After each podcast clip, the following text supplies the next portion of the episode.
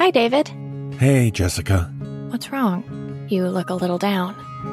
Just one of those days, I guess. Something on your mind? Well, okay, here's the thing. I know everybody thinks I'm this famous podcaster, fantastic voice actor, stunningly handsome stud. No one thinks that. But sometimes life gets hard, you know? Sometimes it helps to talk things out with someone objective and trained. You know, I'm no longer ashamed to admit that I suffer from depression. Look, I get it. I struggle with issues too. I have my own battles with anxiety and depression. Being able to talk to a therapist would be great, but they can be pricey, and I don't have much time to see one a couple times a week. That's why I'm so excited about the great new service called Talkspace. It's the online therapy company that lets you message a licensed therapist from anywhere, at any time. All you need is an online device or the Talkspace mobile app. That means you can improve your mental health even if you've had trouble making time for it in the past. Online therapy? Interesting. Oh, it is. Like you, my work takes up so much of my time. But with Talkspace, therapy is as easy as sending your therapist a message. Get something off your chest whenever you need. Talk about everyday challenges at work or at home. Just chat about life. There are no extra commutes, no leaving the office, and no judgments. That sounds amazingly helpful. I'll be honest, some days I just need to vent and clear my head. Yeah, me too. But remember that therapy isn't just about venting your innermost thoughts or digging into childhood memories. It's also about practical everyday strategies for stress management and living a happier life. Having a therapist simply provides you a designated person for you to talk to who's trained to listen and help you make positive changes. I suppose people might think that with all the horror stories we tell, we must be either deeply disturbed or unflappable. Yeah, but fortunately our demons are fictional. But that doesn't mean there aren't issues which could benefit from us talking it out with a caring person. You know, the Talkspace platform has over 2,000 licensed therapists who are experienced in addressing life challenges we all face. To match with a perfect therapist for a fraction of the price of traditional therapy, our listeners can go to Talkspace.com/NoSleep and use the offer code NoSleep to get $30 off their first month. That sounds like something well worth doing for ourselves. So, this ad won't have a scary twist, will it? No, not this time. There's enough scary stuff out there. This time we want people to know that there's a way out of those dark, sleepless hours. So do yourself a favor. Find some space to talk. That's Talkspace.com/NoSleep with the offer code NoSleep. The following audio horror presentation is intended to frighten and disturb.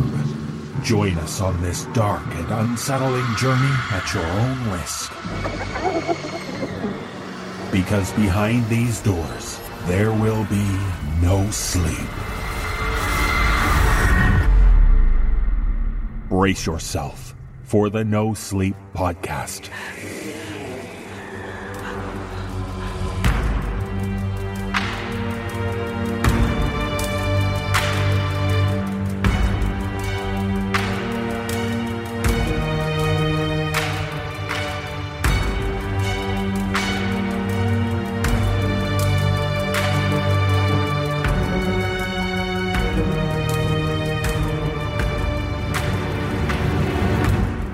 It's the No Sleep Podcast. I'm David Cummings. Thanks for joining us. On the show this week, we have 5 tales about sacrosanct sinners, confounded children, and evil elders.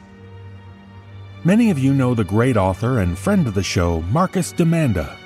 Marcus's latest book, titled The Salvation State, has recently been released as an audiobook, and it's narrated by our very own Jessica McEvoy. Set in a dystopian future ruled by corrupt police in the pockets of corrupt churches, it will take 2 teenage girls to find a way out of the nightmare. Check the show notes to learn more about how you can get your copy of this engaging story, well told by Jessica. That's The Salvation State by Marcus Demanda. And I'm happy to announce we have a winner in our Urban Legends contest. We received a lot of great entries, and it's fascinating to learn how so many areas have creepy legends. And it turns out there's a legend told around the Denver area. And no, it's not the one about a wild Peter Lewis being spotted running naked through the dark forests, I think. And the person who shared that particular legend, and who will be joining us in Denver on March 1st, is Jamie Beeren. Congratulations, Jamie. We look forward to seeing you at the show, along with our special guest that night, a fully clothed Peter Lewis. Should be a fantastic evening, as will all the stops on the tour, which starts in just over 2 weeks at the time of this episode's release. I hope you have your tickets. We have all the merch ready for you, t-shirts and some very cool exclusive tour enamel pins, the first ever No Sleep pins. So don't miss out on your chance to see the Escape the Black Farm Tour.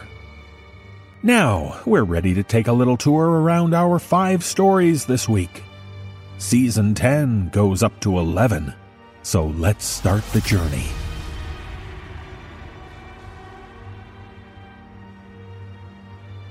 In our first tale, we meet a young boy with a vivid imagination. As author S.H. Cooper shares with us, the boy wants to be a good friend to the imaginary creature he thinks lives under the house, and good friends provide lots of food, right?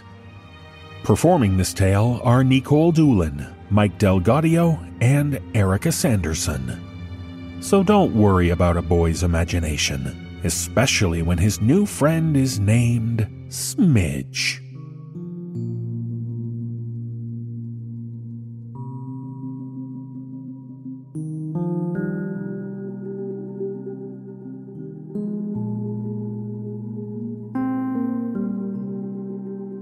The steak was the first thing to go missing. I had left it to defrost in the fridge overnight, but by morning, only the plate it had been sitting on remained. I asked my husband Connor about it, but he said he hadn't touched it. And our 7-year-old son Jamie was so thoroughly grossed out by raw meat that I didn't bother questioning him. It was a mystery I wasn't sure would ever be solved. The kind that no doubt would be a funny story you tell at family get-togethers in the future. And then the sausages vanished a few days later, followed by a couple of chicken quarters sometime after that, and then a whole spiral-cut ham I'd been planning to cook for Gunner's birthday dinner. I swear, babe, I don't know what's going on. Connor and I were gazing down at the empty space that the ham had been in. We decided it could only be one of two things. Either we had a very single-minded thief breaking in every couple of nights, or Jamie had suddenly gotten over his aversion to raw meat. I turned to Connor. But what would he even be doing with it? I couldn't imagine why a 7-year-old would start hoarding food out of the blue. He was well fed at every meal, had access to snacks when he asked for them, and had never once gone to bed hungry. It baffled both of us. Connor shook his head. Only one way to find out. When Jamie came home from school that afternoon, we all sat at the kitchen table, our usual spot for the more serious family discussions. Jamie kept his gaze on his lap, where his little hands were twisting nervously around one another. I think you know what we're going to ask you. Jamie half shrugged. James? Connor tapped the tabletop with his index finger. Look at us. Our son glanced out of the corner of his eyes at us, guilt stamped across his features. You want to tell us what's been going on with the meat? I tried matching Connor's stern but still gentle tone. When Jamie didn't answer, I added, We know you took it. Sorry. We just want to know why, little man. This isn't like you. You hate even looking at raw meat.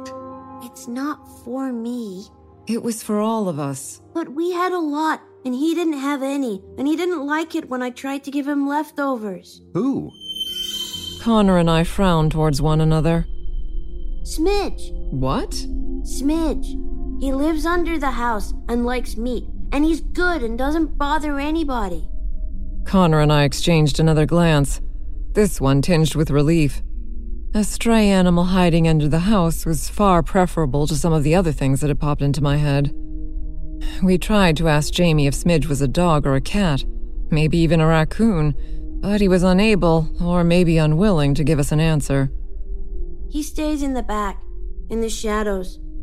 It's hard to see him, but he makes happy noises when I visit, and he likes it when I talk to him. After assuring him we weren't mad at him or Smidge, Jamie opened up a bit. He had seen something crawling under a gap in the lattice work on the porch when he was playing outside one evening a couple of weeks before. Just a brief glimpse, and with all the infinite wisdom of a child, he decided to follow it. He claimed it had dug a deep hole in the far corner where it was darkest and mostly stayed in it when he visited. He growled at first, but I kept talking to him, and then I fed him, and now he likes me. When do you go visit him, kiddo? After you and Daddy are in bed. It was so I could feed him. He was very hungry. Connor and I made Jamie agree to stop bringing food to Smidge and put an end to their nighttime visits until we could determine exactly what the critter was. Jamie pouted and kicked his feet, but promised he'd keep his distance from his newfound friend. To keep him honest, we even went through the fridge and made note of what was there, just in case anything went missing. Connor and I discussed it while getting ready for bed. What do we do? Call animal control? Not yet. I'll get under there in the morning to see what it is. If it's a dog or something, maybe we can consider keeping it. I don't know. I was doubtful. I didn't want to get stuck taking on all the responsibilities of a pet that should have been Jamie's. He's already done a pretty good job of keeping it fed. Connor pointed this out with a cheeky grin. I rolled my eyes and told him to turn off the light. The next morning, while I took Jamie to school, Connor crawled under the house to see if he could locate the mysterious Smidge. A tiny kitten, black and fluffy and purring wildly, was waiting for me in the bathroom when I got home. This is Smidge? I laughed as it rubbed against my ankles. Jamie thought this little guy needed a whole ham? I guess. Cute, isn't he? Adorable. Jamie must have been cleaning up after him because there's no bones or anything left under the house. Thank God. I can only imagine what that would have smelled like. And the hole? It's just where he said it was. Looked pretty deep. Probably been used by other critters before Smidge here. I'll fill it in when I've got more time, but I really gotta get going to work. We traded a quick kiss before he hurried off to change and leave.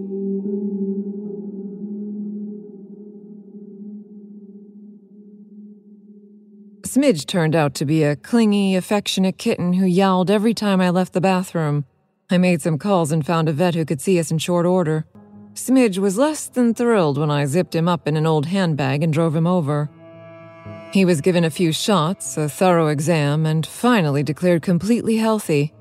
I was surprised to find how happy that made me. I'd only had him for a short time, but I was already falling in love.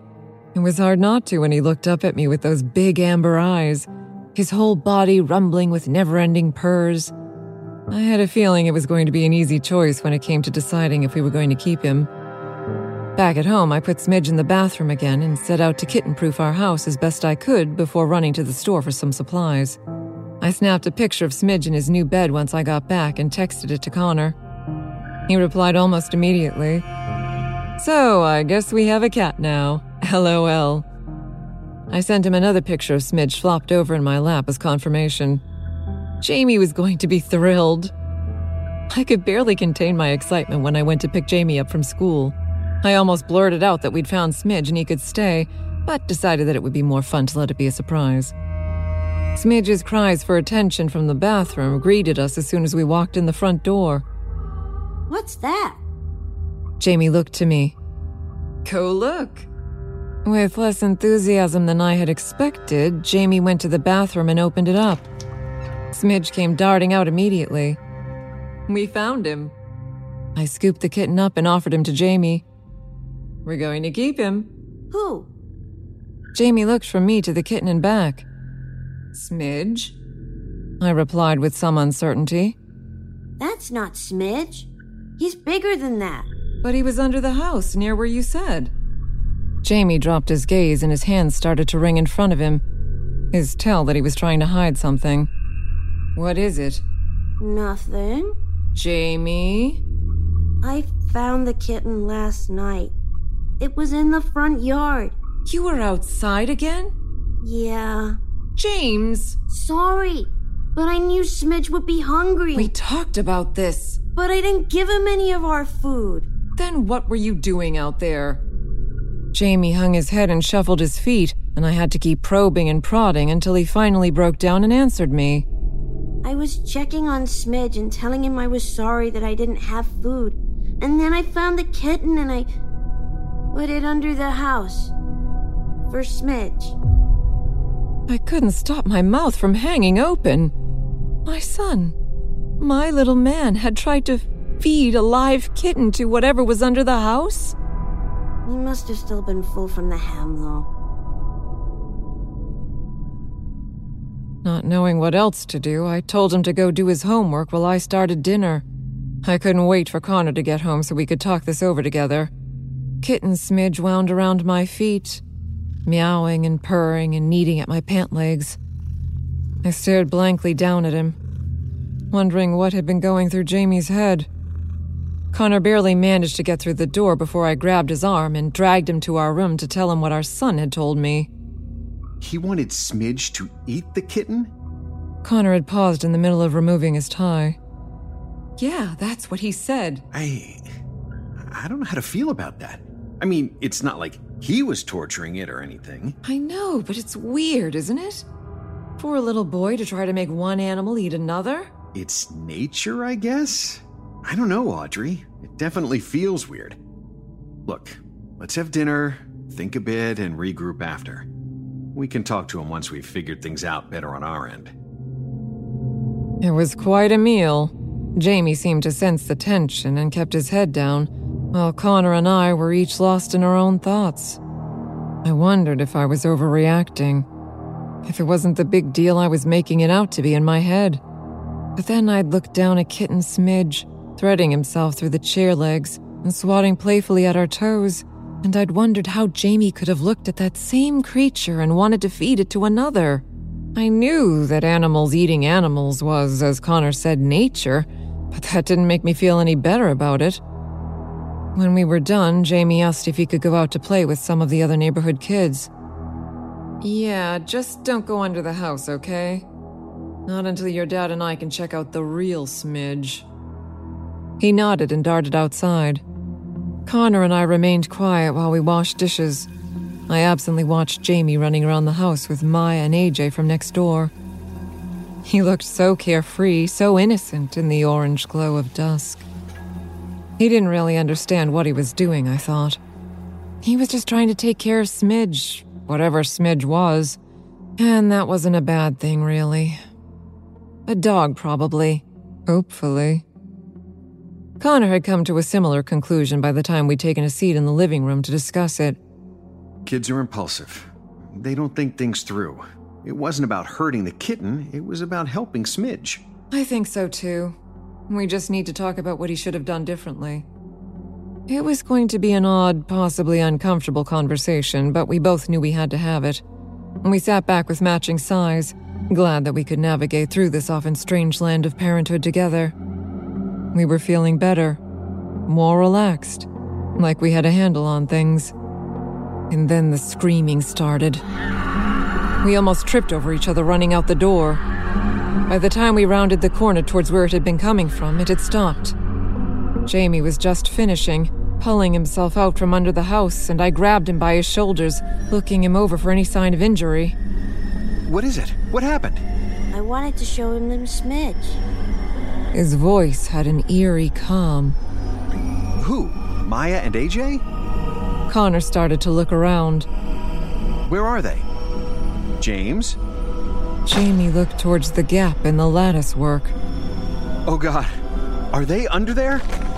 His question was cut off by the sound of something tearing wetly, and then long, slow crunching. Connor staggered back a step, and I had to put a hand over my mouth to keep from being sick. Jamie looked solemnly up at us, still so carefree, so innocent. Guess Smidge wasn't full anymore.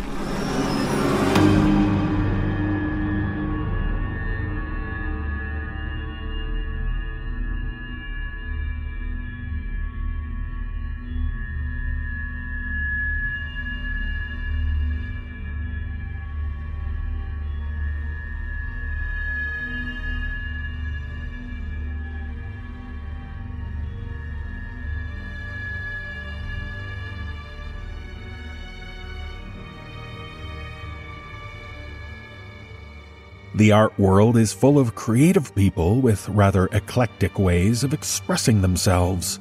Just ask author Henry Galley.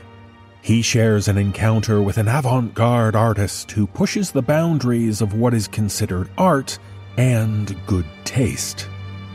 Performing this tale are Dan Zappulla, Peter Lewis, Kyle Akers, and Erika Sanderson. So even if you don't know your religious dogma, you'll be okay, as we learn about the art of transubstantiation.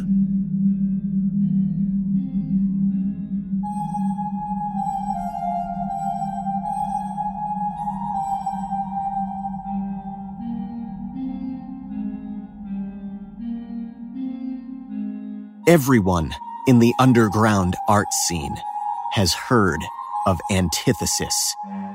Maybe he was a footnote in your art professor's forgotten thesis, or you overheard his name whispered at some secret rave where the lights were strobing and everyone was wired on something. Maybe Molly, maybe something stronger. Critics who have seen his work call him a genius. Psychologists who have seen it call him a maniac.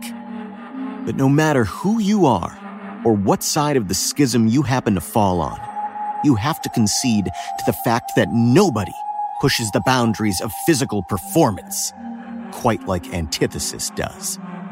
And what's more, well, chances are you probably never even heard of him. His real name is unknown, but antithesis has been his semi-public persona ever since he debuted back in 1995 with his piece, A Cacophony of Life. Damien Hirst, one of the 6 audience members privy to the piece, reportedly described it to friends and colleagues as, quote, a beautiful nightmare, as ugly as it is honest, end quote, but refused to say any more. What is avant-garde performance art in a world where Milo Moir births paint-filled eggs onto a canvas and Peter Pavlensky nails his balls to red square? Shocking imagery and violence has saturated the media to the point of inducing apathy. So what can really be considered controversial these days? Antithesis is the antidote to the numbness of the modern age. He's willing to experience pain, to experience suffering, to break and rebuild his body time and time again just to teach us the value of sensation. Nobody who attends one of his legendary private performances leaves as the same person as they entered. Audiences don't just witness there. They transcend. They become. And any specific information about the work of antithesis comes from either hearsay or first-hand experience. The handful of people invited to his piece Yoon's Beast, for example, reported that he donned a costume sewn from the pelts of predatory creatures, crawling on all fours and growling like an animal. He chased down a live goat that was released onto the stage with him and tore it limb from limb with his bare hands. What's even more intriguing about antithesis than the art itself is the exclusivity of it all. To see a performance of his, you must be formally invited.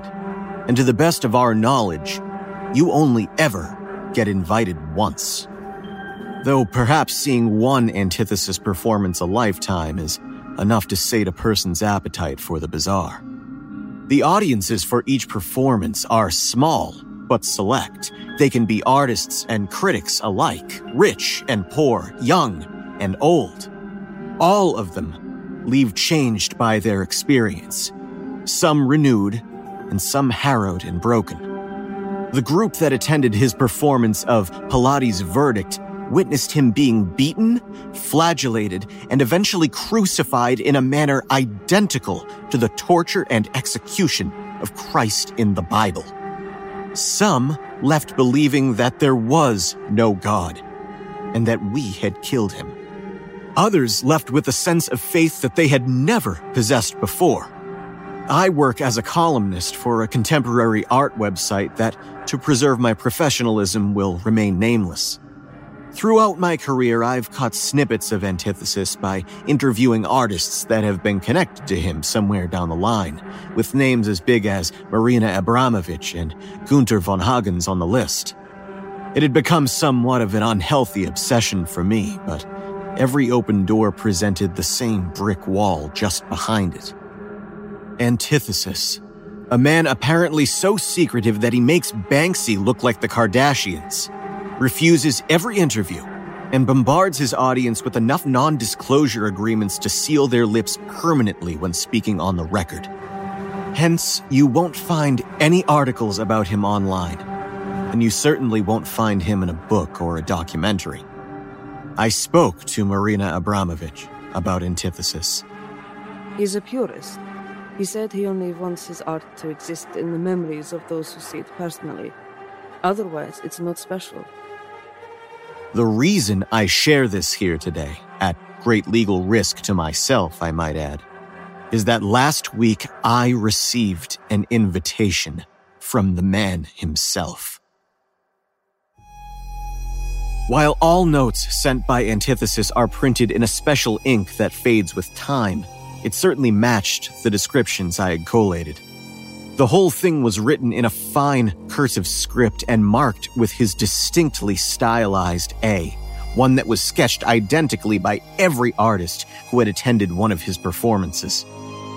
It was the real deal.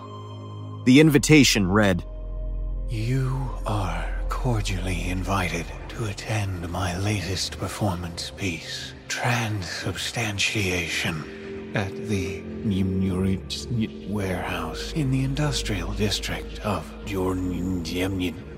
I look forward to seeing you among my audience. Be there at 2:57 p.m. on Tuesday, the 23rd of February." With his distinctive A symbol drawn by hand just underneath. Naturally, I was consumed by excitement. This was literally the opportunity of a lifetime, one that only a handful of people in the entire world could attest to experiencing. It's possible that the ripples of my search for Antithesis had eventually reached him, and he had reached out to me in return, like I was a wriggling fly in a spider's web. Transubstantiation, the performance I was destined to see. Having heard about his previous pieces, I knew that there was no telling what to expect, even at the vaguest level. I mean, during his performance of a man's life, he suddenly and intentionally severed one of his testicles with a straight razor and bound the wound with electrical tape shortly afterwards.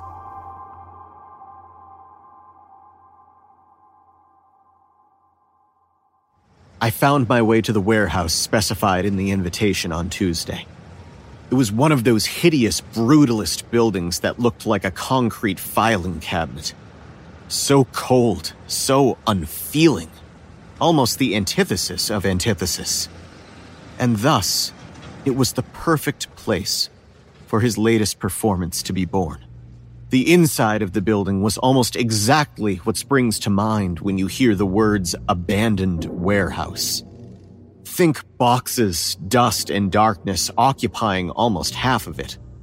Beyond the box maze, I saw harsh white light being thrown down from the fizzing halogen bulbs grafted to the ceiling, illuminating what I presumed to be Antithesis's little setup. There were 12 guests, including me. All of them were gathered in little islands of conversation, speaking in hushed tones. There was an opulent buffet table covered in plates of appetizing foods, a selection of metal fold-out chairs, and a large white stretch of cloth hanging from the far wall. Presiding over all of this was a man wearing a tuxedo, his face totally obscured by a silken black hood and white Mickey Mouse gloves on either hand. That was another detail consistent with every account of an Antithesis performance. Giovanni, the hooded man, Antithesis's loyal assistant. Rumor had it that he was a trained surgeon that patched up Antithesis every time he finished a piece, and that he was also a highly skilled bodyguard. Now, I couldn't confirm the truth of either of those things, but it certainly added to the mystery. Giovanni stood with his back as straight as a little tin soldier, his hands clasped together in front of him. And when he saw me arrive, he spoke to the audience in a calm, authoritative voice. Thank you all for attending. His voice commanding the attention of everyone in the room. Antithesis handpicked every one of you to witness transubstantiation, his finest performance so far. That comment certainly raised some eyebrows. This piece requires a great deal of preparation, so we kindly request that you be patient for his arrival. The performance will commence in approximately 2 hours, and in the meantime, you can enjoy the buffet and talk amongst yourselves. And we'll roll out dessert trays once the performance has concluded. Antithesis and I both thank you for your cooperation. With that, Giovanni filed through a door on the far side of the room and left us. I mingled through the crowd, seeing if there were any faces I recognized. There was an artist or two, sure, but most were journalists like myself, whose faces seemed a mix of excitement and fear. While I didn't want to look a gift horse in the mouth, it certainly seemed odd for Antithesis to invite so many people with the function he seemed to despise, spreading news. Perhaps he was truly different every time, after all. Not feeling all that conversational and a little nervous myself, I went to get some food and a drink from the buffet table. Of course, I was cautious. Now, anyone who knows anything about Antithesis should know that whenever you step into his artistic zone, everything, including the audience, was part of the performance. I ate the cured ham and sipped from my wine glass very slowly, knowing that in the great god pan, Antithesis had drugged the wine with ecstasy and then had full, unsimulated sex with every member of the audience while wearing a crown of ram's horns. Thankfully, after a few minutes, I sensed no ill effects and carried on eating what was actually very good and mercifully drugless food. While eating, I noticed that there were shadows on the wall, but not real shadows. I swallowed a mouthful of pulled pork and realized that someone had meticulously painted every single one of them, like a faceless crowd lurking just beyond the wall.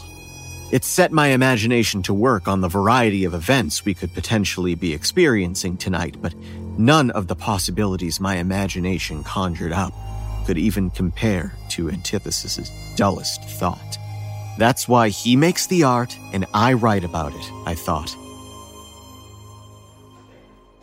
Eventually, we all finished the buffet and retired to our seats, realizing just how long 2 hours can feel when you're really waiting for something. I found myself scanning the room and the crowd for clues, assuming that maybe one of them knew something that the rest of us didn't. Their blank faces didn't offer any more of an answer than the shadows on the walls. When my watch hit precisely 4:57 p.m., all in the lights in the room went out, and we issued a collective gasp of shock. Now, tensions were high anyway, and now the freakishly punctual Antithesis was about to begin his performance. I heard the wheels on Giovanni's trolley squeak as he pushed a large 10mm film projector into the room and positioned it behind us. He adjusted the controls and aimed the lens toward the swath of white on the far wall. I heard a click and the clatter of film reels turned as the projector came to life and a white square lit up on the wall.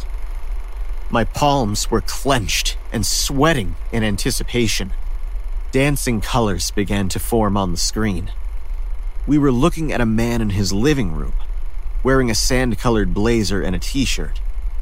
He stared at the camera.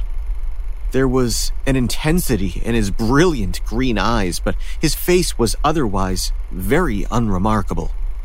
Soft-looking, smooth contours, a wide, welcoming smile.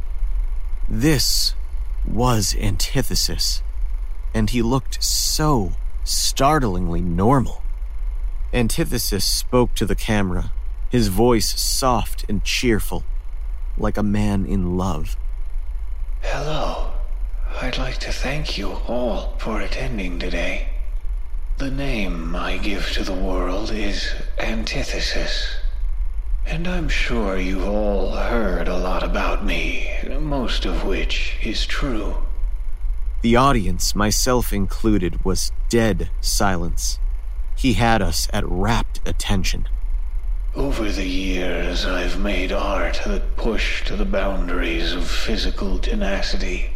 I've broken down the barriers of what a person can do to their body and survive. All in the name of beauty and of ugliness. You see, I look at the world and see the muted concrete of this building, full of such monotony and blandness. Hideousness is better than blandness. It was a surreal experience hearing him talk so candidly. It had an almost dreamlike quality to it. I saw flashes of silver as Giovanni wheeled a gilded dessert tray into the room for after the performance. Antithesis spoke on. The point of realization was Pilate's verdict, which I'm sure you all already know about, despite my best efforts to conceal it. He offered a quiet chuckle at this, as though sensing the futility of trying to keep a secret in the information age. It opened my eyes, dying the way our Lord and Savior did. It had a kind of inherent nobility to it, even behind all the blood and pain. It made me realize that there is one more physical barrier left to break. And if I wish to continue propagating my art, I must move on to a different plane to do it. He itched his brow, as though the words weren't coming easily. I've elected to undergo a transformation, transubstantiation. The crucifixion was freeing, definitely, but like our Lord and Savior, Jesus Christ, I felt my final performance had to be a Eucharist. My own little Last Supper, if you will, before I go to invoke beauty and ugliness in a different place. The bulbs crackled into life above us, bathing the room in light. The projection continued to play. I realized it was selfish of me to go without a parting gift. Some trace of me that can exist with you until your dying day, even when your memories fail you. That's why I had Giovanni make me into the buffet, you see. In that instant, it felt almost as though the air was sucked from the room. He'd let Giovanni do what? Like the 12 disciples, you have eaten my body and drank of my blood. In that regard, I shall exist as part of you forever. What could be a more fitting final performance? The cured ham, the pulled pork, the beef, the lamb, the turkey. It had all tasted so strangely similar now that I thought about it, though I hadn't noticed it at the time. My God, we had eaten antithesis. Thank you for your cooperation, my friend. A wide grin spread across his face as Giovanni stepped into the view of the camera behind him. While I may not be of this world anymore, part of me will always exist in you. You are my final performance.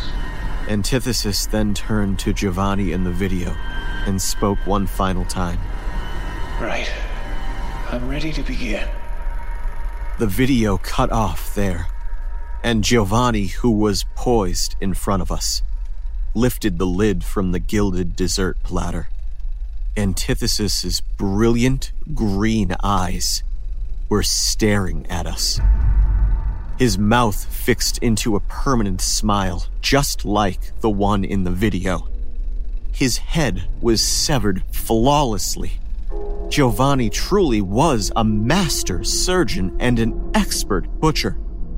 When the projector stopped rumbling, the room was flattened by deafening silence. We sat there, motionless and speechless. It was dawning on us that we were the dinner guests at the Last Supper antithesis so desperately wanted.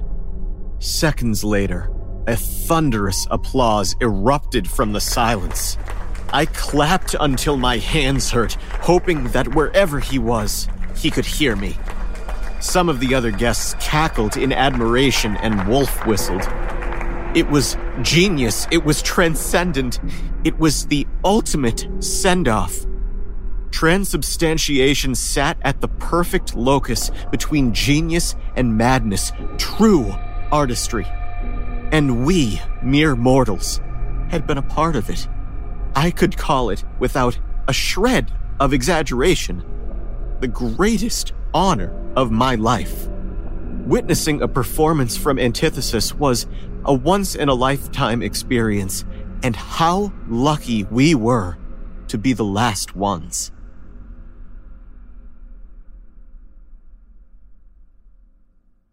We left shortly after that. I can't imagine I'll ever speak to those people again, but that doesn't matter. Between us, we are Antithesis. We're what's left of him in the physical world. And that brings us to the here and now. Of course, I could have stayed silent about the whole thing, but what good is pride if you can't tell people? Finally, I can dispel the hearsay and the conjecture. I can speak with my own convictions on the subject of the person that was once Antithesis. What they had said about him was all true and more. He was a genius. He was a madman. And he was a truly delicious meal.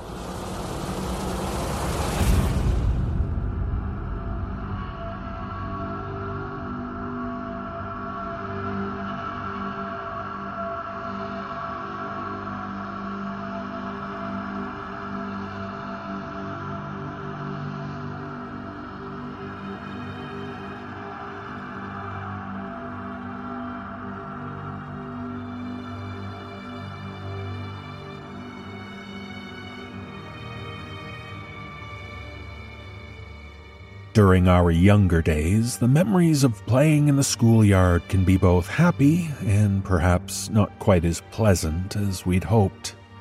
As we learn from author Olivia White, an event in her childhood evokes terrible memories of rainy days, a children's song, and lost friends. Performing this tale are Erika Sanderson and Penny Scott Andrews. So even if you know the song, I wouldn't recommend singing along to The Animals Went In Two by Two.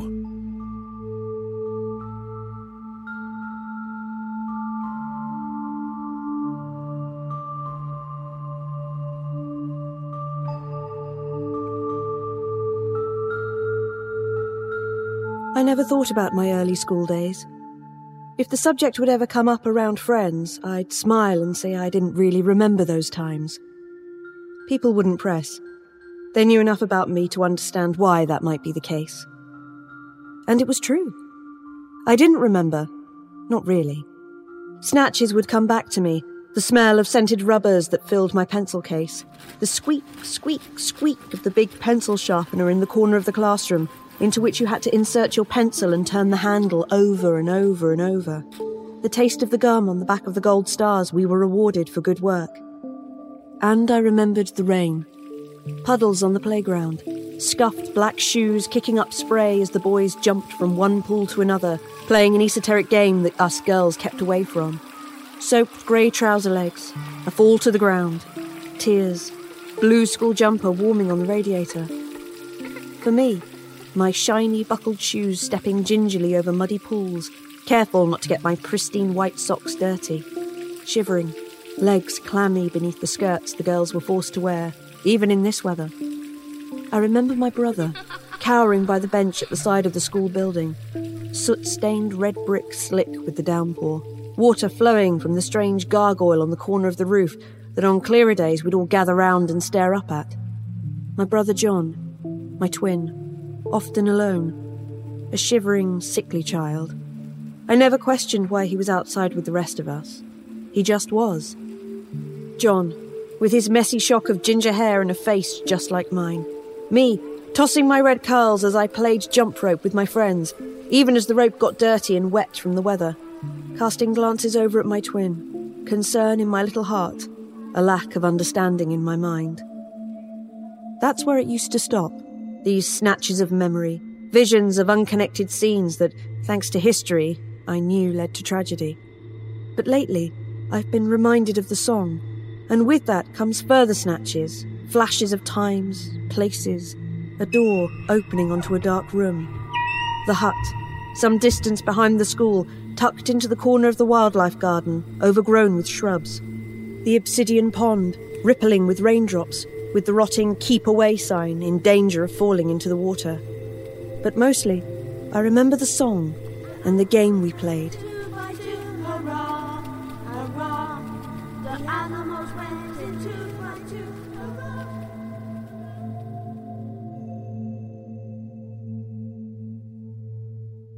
I don't remember who first began singing the song. I don't remember it being one we'd sang in school, sitting there in assembly. I just remember that someone started, "The animals went in 2 by 2," and then we were all singing, forming an impromptu line, the 12 of us in pairs. I don't recall the other classes being on the playground. All I remember was us, singing, stomping our way through the puddles.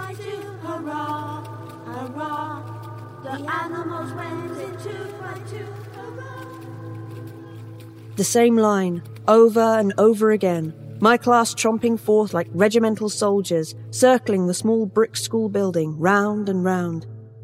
Even John was there, beside me. He was my partner, John, my younger twin brother, sniffling with the cold. I don't remember our teacher, Ms. Wilkinson, being there to watch us. I don't remember why we were playing outside when it should have been a wet playtime day inside. I just remember us singing, the words in tune coming naturally to our 6-year-old voices. I remember the conga line approaching the wildlife garden. I remember Kirsty McAverill and George Brolin, head of the line, pushing the creaky wooden gate open. I don't remember any of us saying stop. Even though we weren't allowed in there by ourselves at playtime, we did it anyway. I don't remember why.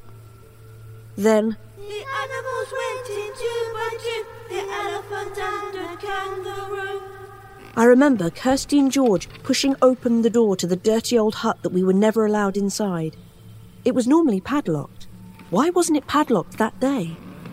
The pair disappeared inside. The door swung shut behind them, rain pitter-pattering off the corrugated hut roof. The next memory I have, we're back in class. Ms. Wilkinson is teaching us local history. It's the same day. I know this because my socks are wet. George and Kirsty are sitting together. Well, that's unusual. Normally Kirsty sits with Lisa. They're whispering to each other, giggling. Miss Wilkinson just lets it happen, doesn't tell them off like she normally would. George and Kirsty are looking back at me now, turning in their seats, staring at me. Just staring. I know your words into the air, to get out of the rain. It kept raining. It was always raining back then. The next time we played, I guess it was the next day, someone began singing. We formed a line, 3 kids strong. We marched. The animals went in 3 by 3, hurrah. Stomping, tromping through puddles, water splashing my legs. Rain, light but persistent, slicking my red hair, soaking through the woolen blue cardigan of my uniform to drench the shirt beneath. Why were we even allowed out here in that weather? I don't remember being told to stop. I just remember the marching, the singing.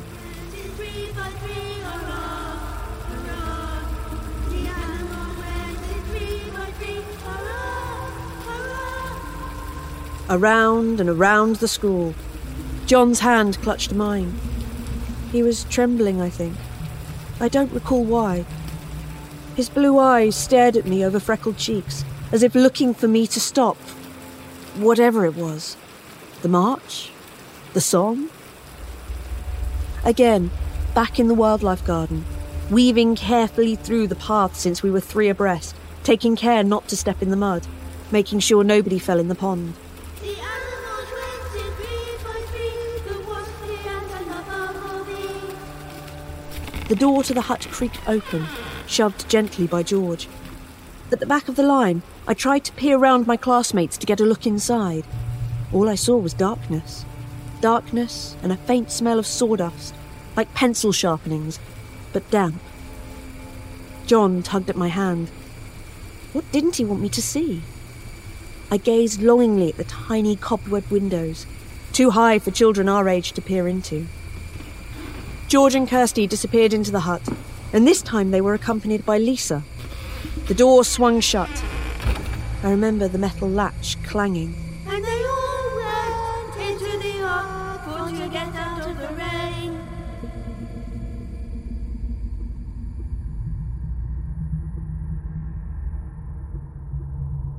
It became a ritual then.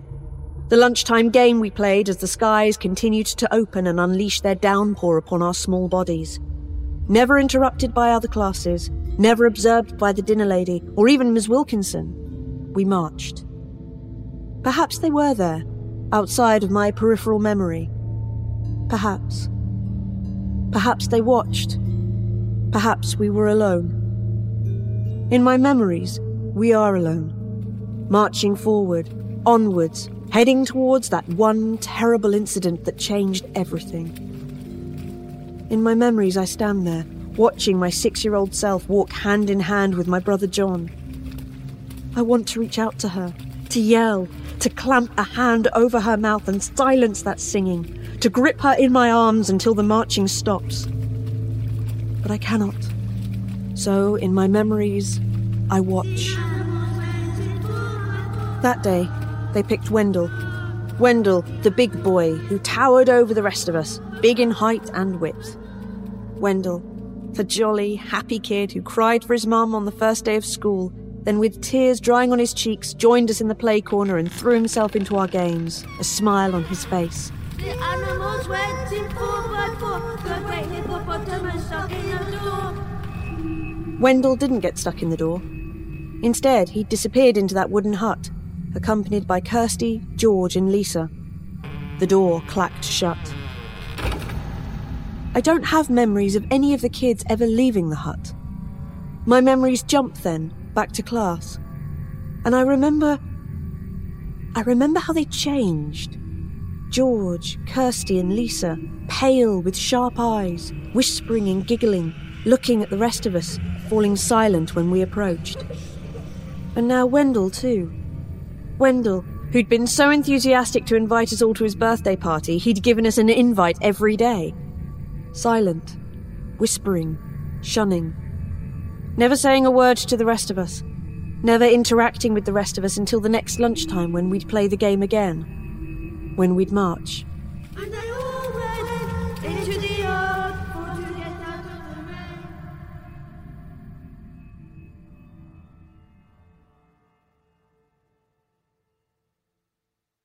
Thoughts drifted through my mind as I reached day 5 in my recollection. The wildlife garden seems impossibly big when I try to picture it. Trees shielding the pond from the school itself. A path that leads across marshy grounds to where that hut sits, mysterious and tantalising. Could the garden have been as big as I remembered it? Why were we allowed there unsupervised?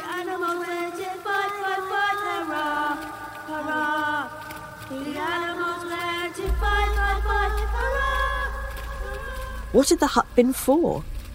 I didn't think I'd ever been inside. I was sure of it.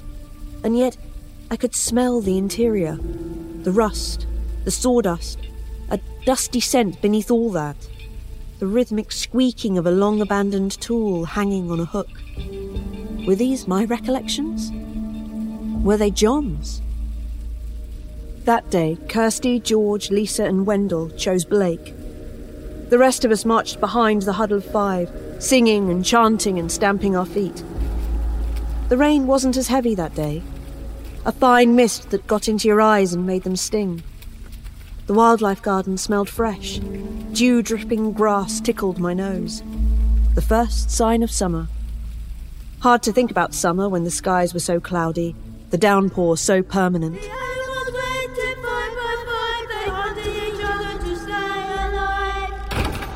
Back in the classroom, Miss Wilkinson teaching us the 5 times table.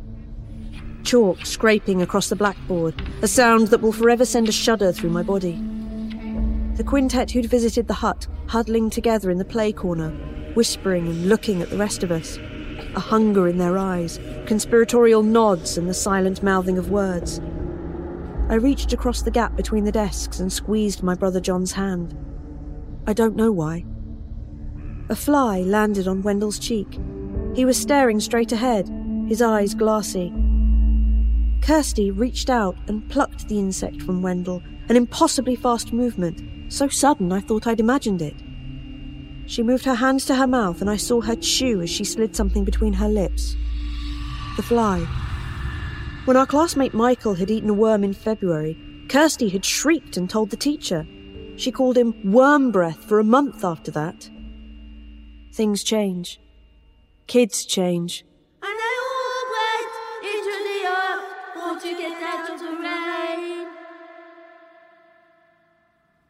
Day 6. Michael's turn. The animal went in 6 by 6, hurrah, hurrah. The animals went in 6 by 6, hurrah. Our singing had gotten louder now. How did we know how the rhyme went? We marched and stomped. It was the rainiest day yet.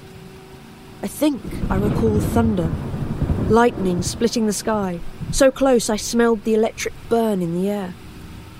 At any other time we would have stopped whatever we were doing to count the seconds between lightning strikes and thunder peals.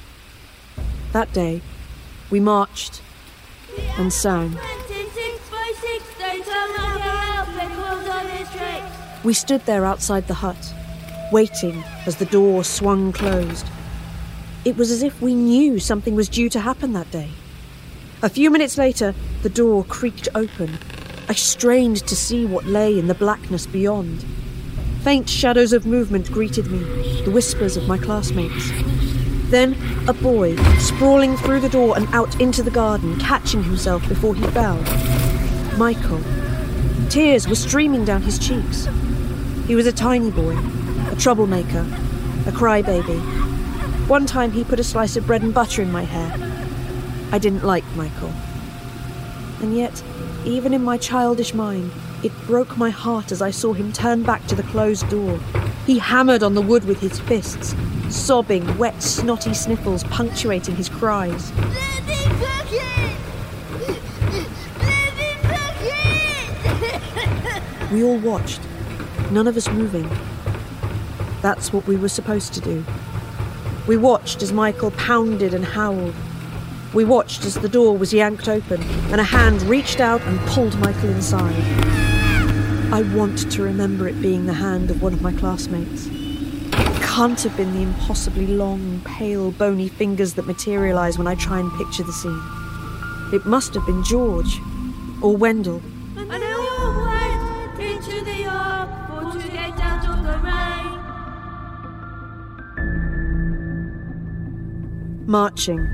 Marching, the rain even heavier the next day. A large puddle had formed in the corner of the playground and we had to adjust our route to avoid it. The boys would play football in that puddle sometimes, and they'd always get shouted at by the dinner lady.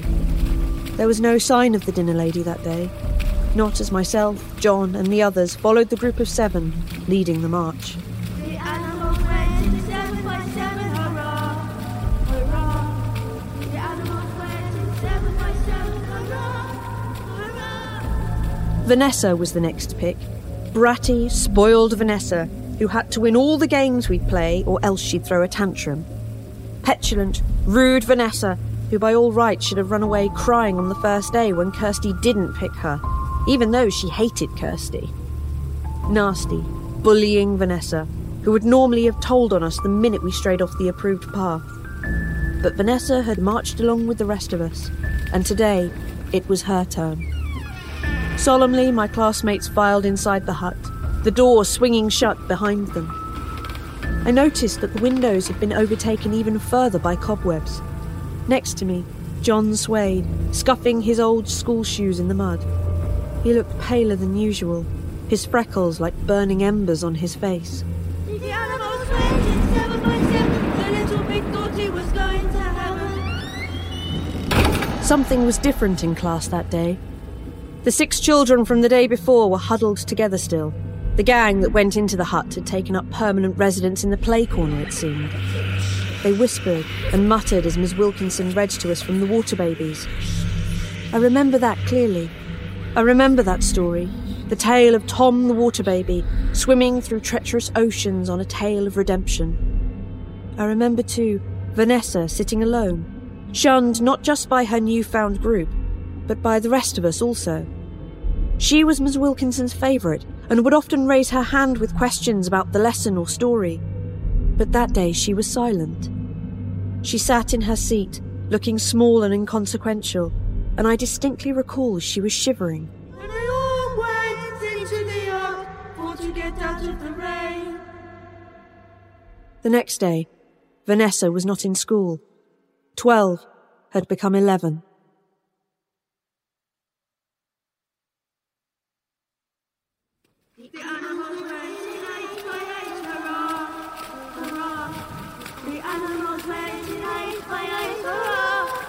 The flood on the playground was getting worse. Our march snaked around puddles, splashing through the shallows where there were no better route. Singing at the top of our voices. I was at the back of the line that day, John striding dutifully forward in front of me. In my memory, I can count the rest of my classmates, all 10 of them. And yet, when I bring to mind the event, I'm sure, absolutely sure, that there was another behind me. I can recall the sensation of eyes on the back of my neck, a hand brushing gently against my arm. It wasn't Vanessa. Vanessa was gone by then. She was the first of us to go. I just didn't know it at the time.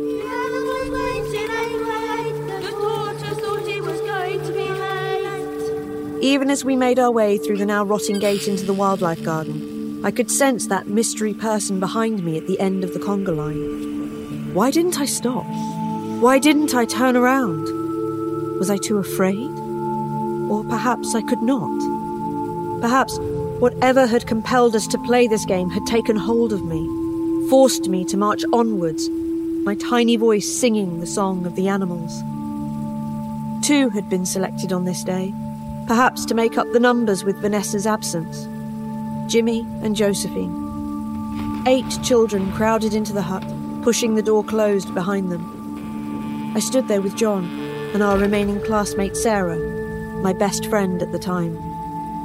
For the first time, I remember one of us speaking while the others were inside. It was Sarah who spoke. When will it be my turn? Her voice was mournful, melancholy. I don't think she was speaking to John or I. I saw a shadow pass across the window, far too tall for it to be one of our peers. It'll be soon. I tried to reassure Sarah, not understanding why. And they all went into the yard to get out of the rain. Day 9. The day the flood consumed the playground. The day we had no choice but to wade through water as we marched. It flowed into our shoes, drenching our socks. It made my feet clammy and uncomfortable, my tender skin rubbing unpleasantly against the fabric. Ms. Wilkinson was there that day. She stood on the stoop leading into the school, watching us, a smile on her aging face. The animals went in line by line, hurrah, hurrah. The animals went in line by line, hurrah, hurrah. Ms. Wilkinson was a spinster, I knew, but I didn't know what that meant. I'd heard my dad calling her a sad old lady, but she'd never seemed sad to me. Apart from that one time. That one day, Sarah had called Ms. Wilkinson Mummy, and the rest of the class had laughed at her for it, giggling and shrieking until our mirth died down and we became engrossed in our colouring. Ms. Wilkinson hadn't laughed, though. She hadn't done anything. And later, after class, I'd crept back to retrieve the coat I'd left behind and found her crying at her desk. I turned on my heel and ran, scared by the sight of my teacher weeping. As we rounded the school building and headed towards the wildlife garden, I saw that Ms. Wilkinson wasn't really watching us at all. She was staring out across the playground at the rain, the flood, at the street beyond the school gates, at something else. The animals went The door to the hut swung shut in my face as my feet stopped moving. Behind me, John froze too. I was so close to the wood of the door that I could smell it, could have leaned forward and poked it with my nose. But I didn't. I stood there, staring at the whorls, the flaking of the paint. A spider ran across the surface, scurrying to get out of the downpour. From inside, I could hear a creaking sound, like my great-grandma's rocking chair she used to always sit in before she was sent to the home. Rhythmic, eerie, echoing throughout the hut, which seemed to vibrate that day with an unseen energy. I listened for my classmates. I heard the sound of teeth chattering. Or maybe it was the rattling of dice, the big old white kind that John and I would throw to play snakes and ladders, moving our pieces as many spaces as we wanted, regardless of what the numbers said. I don't know how long we stood there, in the pouring rain, or why we suddenly turned and walked back to class alone. And they all went into the ark before to get out of the rain.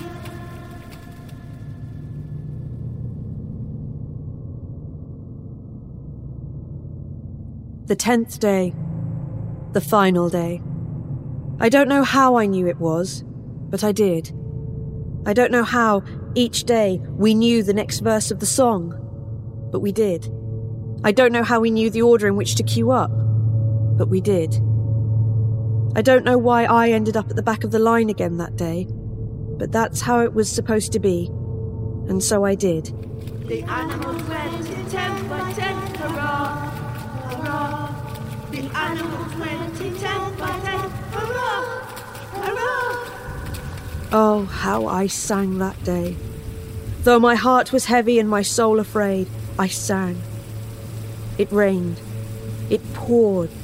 Splish, splash, wet shoes, wet socks, wet legs, wet, heavy hair, the rain extinguishing the flames of red.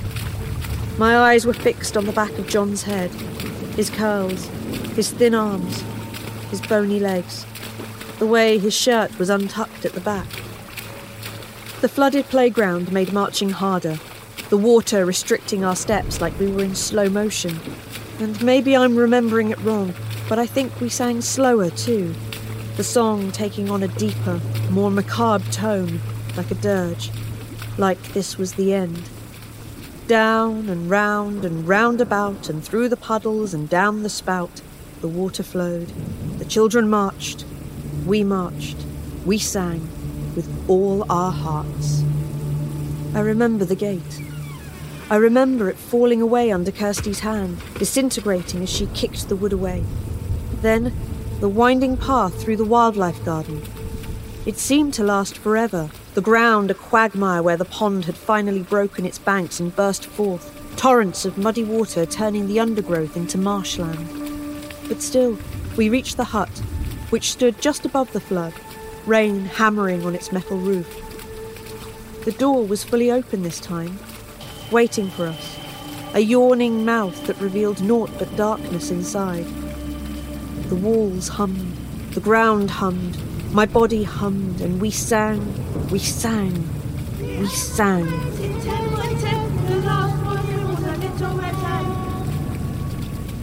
They filed inside, ahead of me, not stopping, as if the darkness swallowed them whole. The second that one of my classmates crossed the threshold, they disappeared from my view. We marched forth, as if on a production line. 5, 6, 7, 8. The song had become a choral cacophony, echoing from all around me. The hut, the trees, the pond. I sang so hard my lungs felt like they'd burst.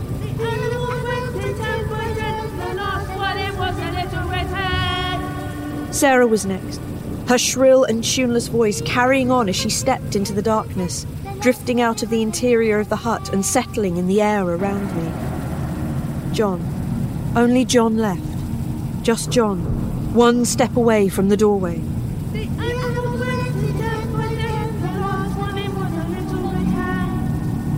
Suddenly, the icy cold realization gripped me that something was very, very wrong. The song faltered on my lips.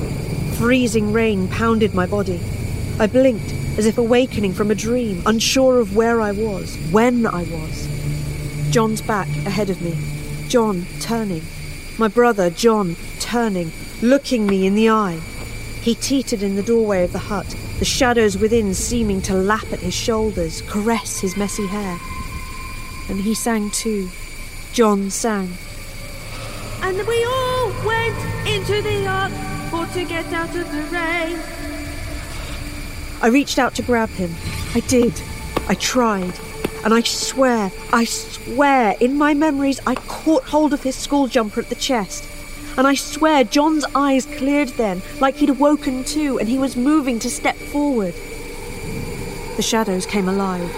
I saw a pale, bony figure, impossibly tall, impossibly gaunt, with scraggly grey hair at his temples and sunken yellow eyes.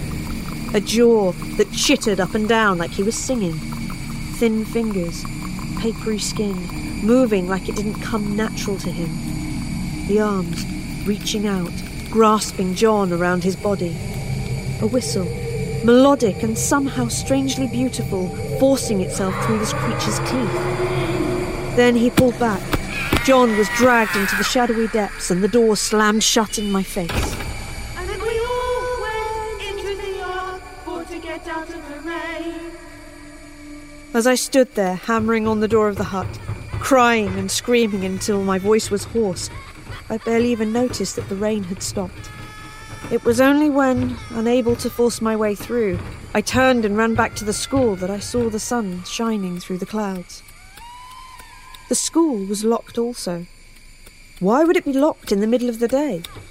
I circled the building, scared and confused. A lost 6-year-old with no understanding of the situation I'd found myself in.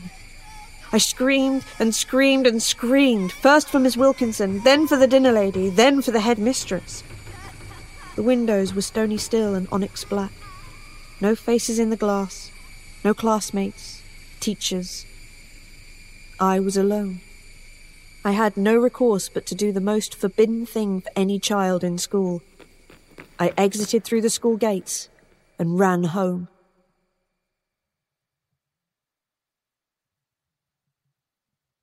All this I remembered. All this flooded back to me like a conga line flowing the words of the song. This is how I remembered it. But this cannot have been how it happened. It cannot. And yet, in my heart, I know it was.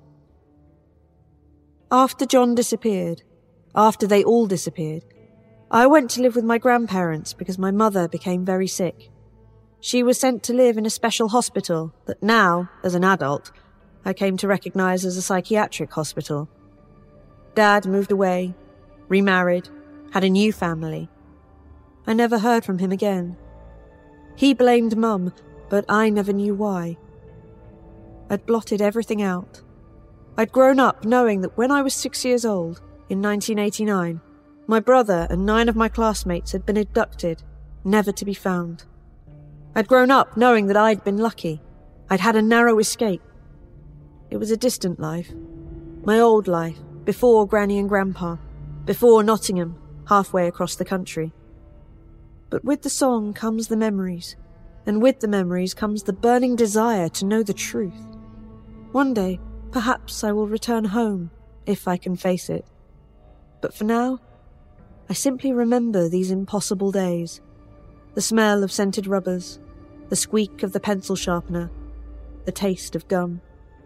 And the song, like instructions, echoing down the years. And they all went into the ark for to get out of the rain.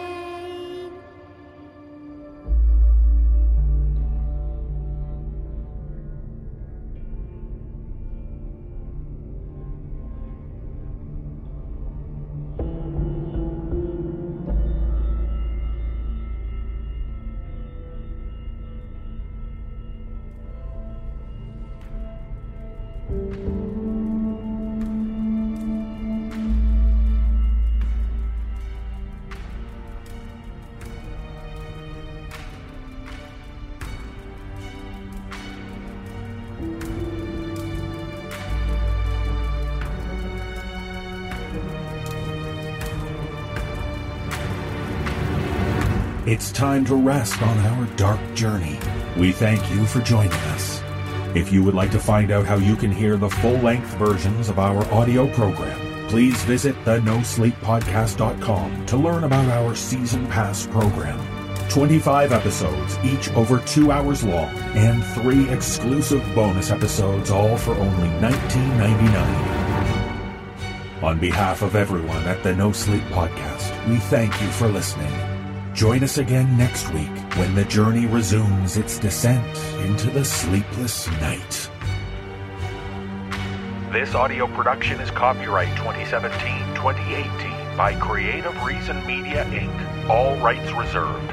The copyrights for each story are held by the respective authors. No duplication or reproduction of this audio program is permitted without the written consent of Creative Reason Media, Inc.